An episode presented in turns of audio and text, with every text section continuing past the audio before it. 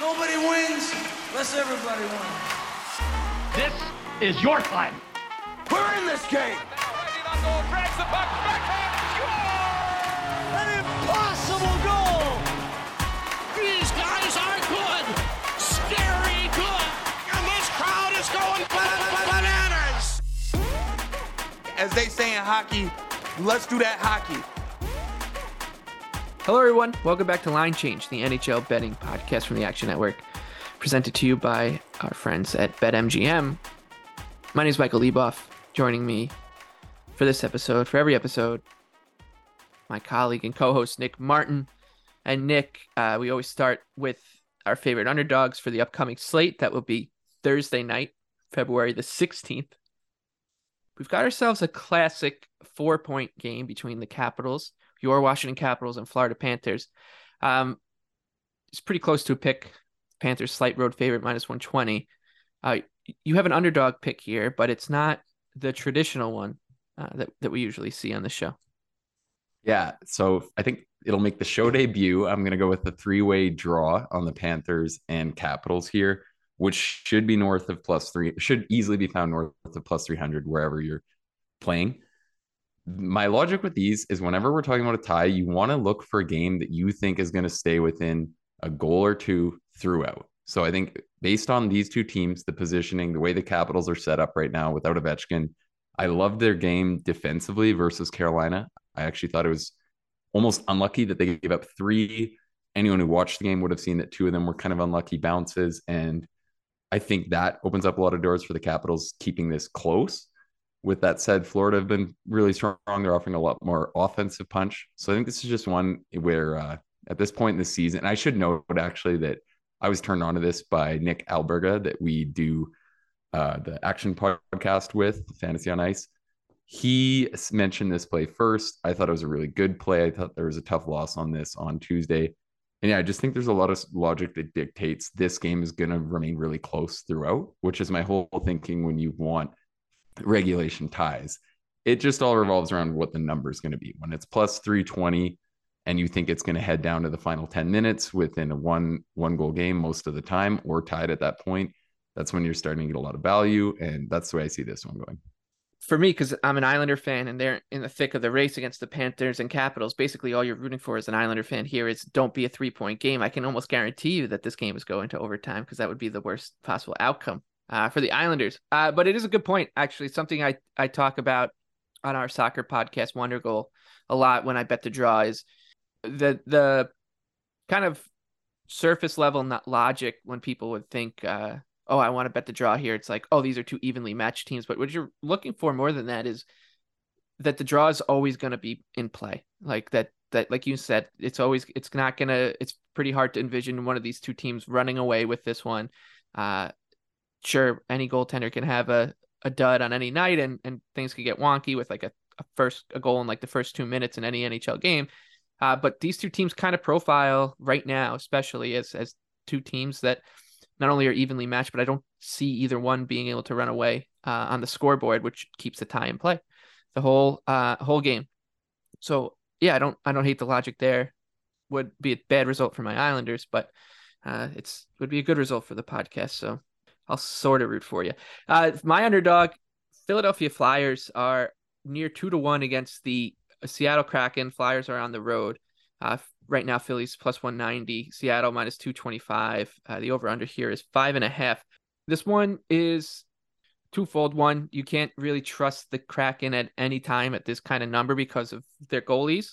Um, and when they were going well and paying off even at you know at these prices earlier in the season was because they were shooting the lights out. Uh, they they led the NHL at one point by quite a margin and uh, shooting percentage at five on five shooting percentage. That's dipped down a little bit. And the Flyers, we know that they will play you tough.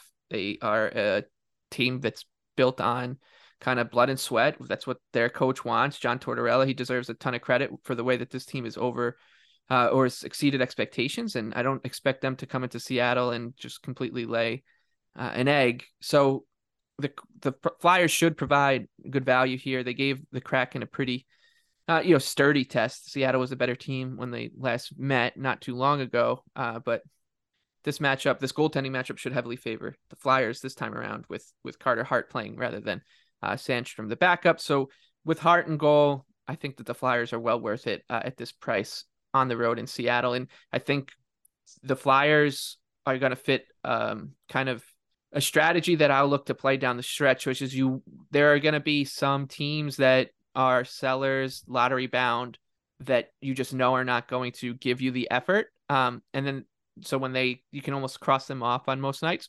The Flyers are not going to fit that bill at all, and they'll be playing when they're playing teams that are in these quote unquote must win spots. Right, Seattle's still in the thick of a race in the Pacific Division for a playoff spot.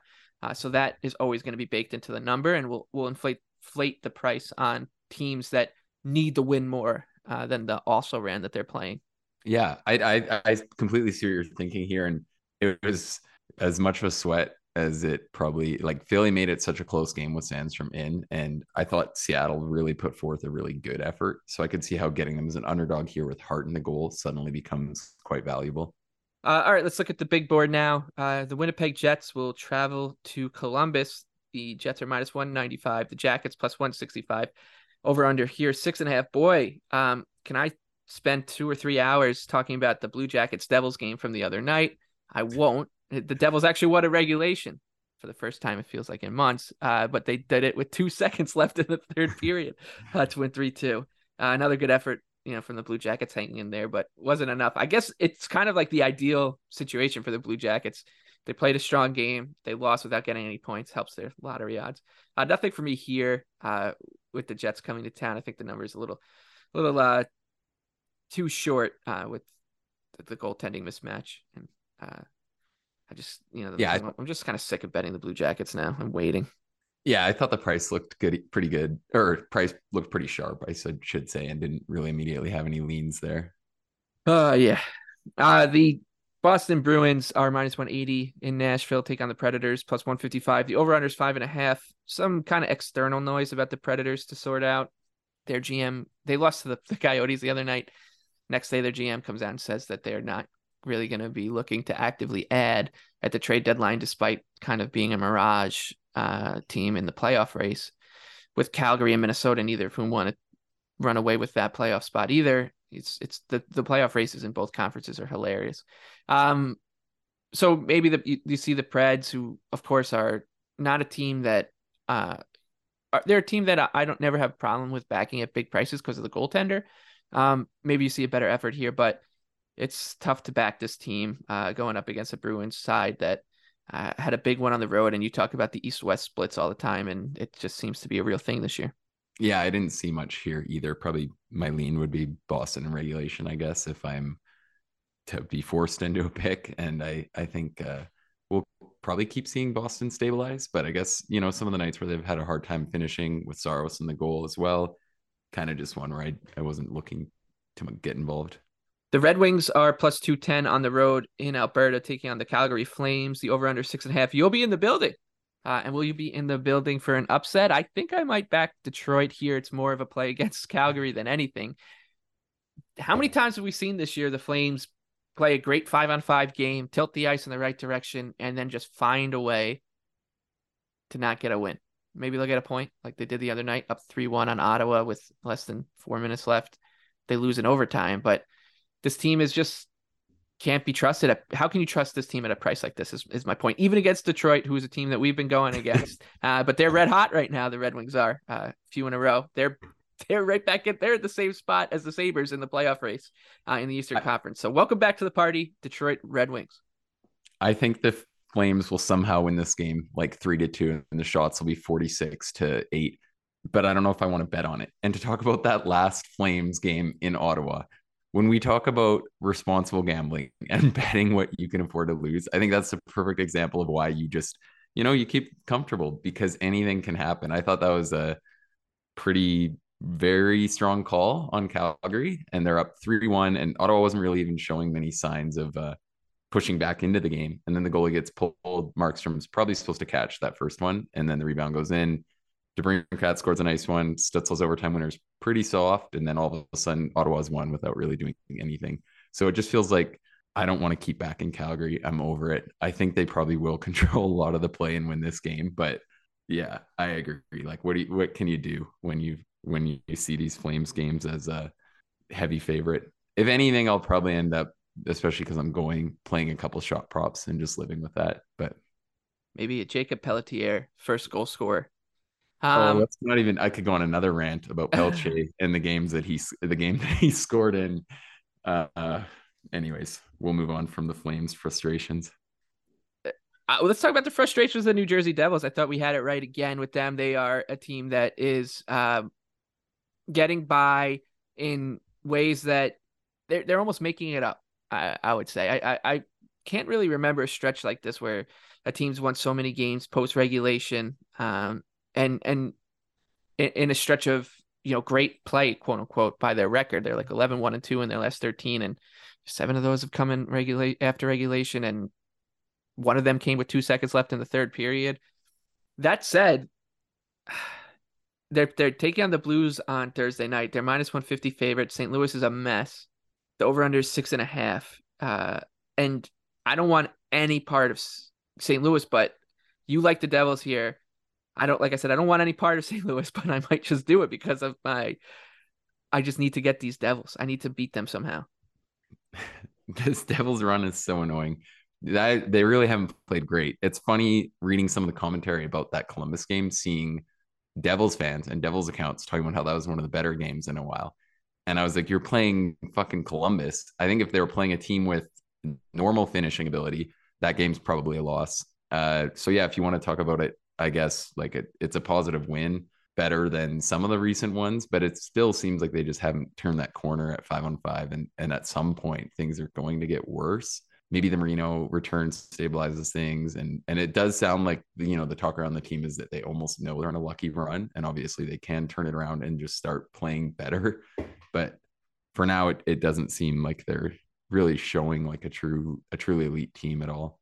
You also wonder like this is the first time that this core um, has been in a playoff race or or is going through the playoffs, so they're going to be buyers at the deadline and uh, you know, there's always talk about Timo Meier or whoever they're going to try to get. So if, if, like that external noise is kind of you know jittering a few players down the lineup that that may go, but uh, in return for Meyer, but that's just I'm looking for excuses for this team that I keep betting against, and it's hard to to come up with them.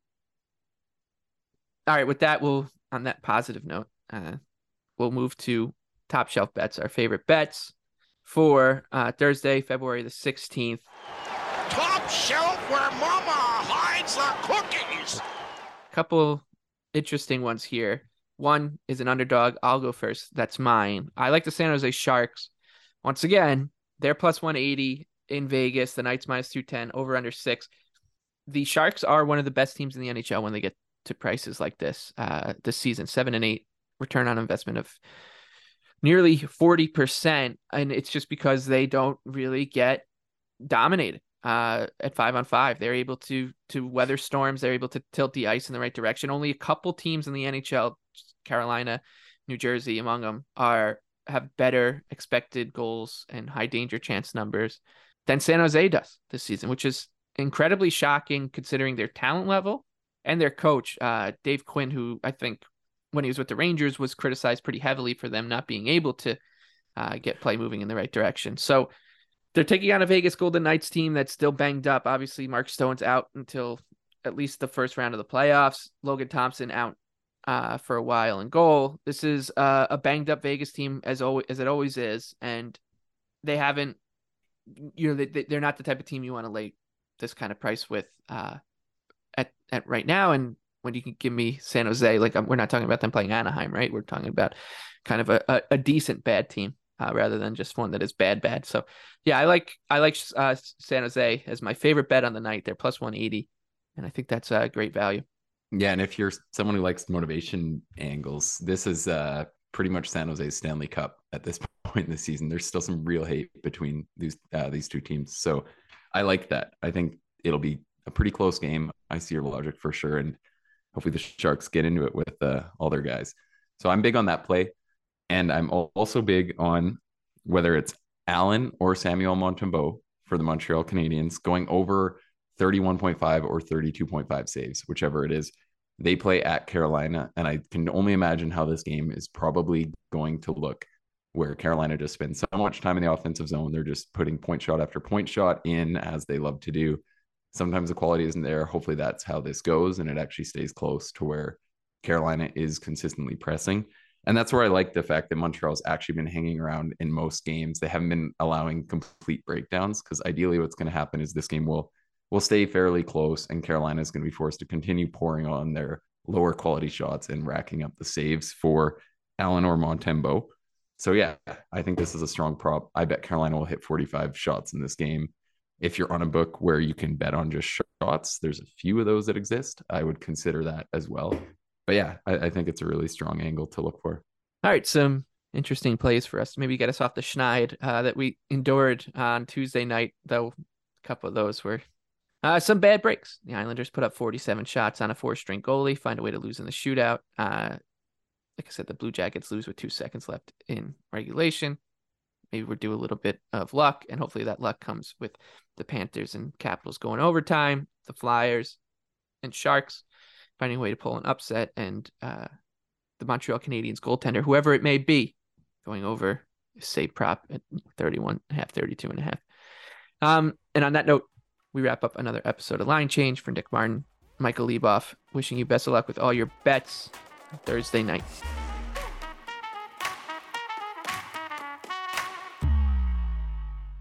Action Network reminds you please gamble responsibly. If you or someone you care about has a gambling problem, help is available 24 7 at 1 800 Gambler.